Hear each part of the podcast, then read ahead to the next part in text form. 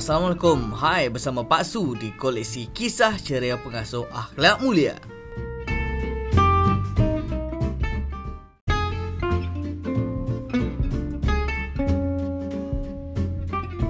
Episod 1. Berlagak pandai. Pernah suatu ketika, anak pemimpin sebuah kampung telah dihinggapi penyakit yang sangat aneh.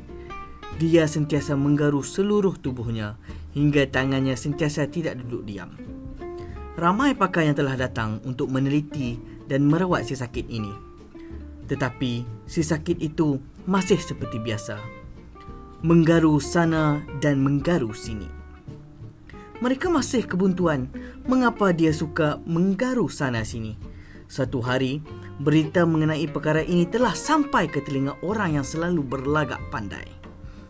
Apabila dia pergi melihat pesakit ini dari dekat, dia telah berkata, Hmm, menurut permati, perhatian dan pengamatan saya, pesakit kita ini yang sentiasa menggaru sana sini adalah kerana dia gatal. Memanglah orang tahu dia gatal. Sebab tu lah orang panggil pakar. Itu pun tak tahu.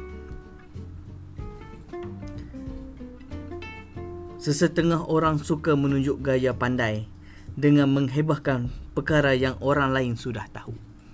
Hmm.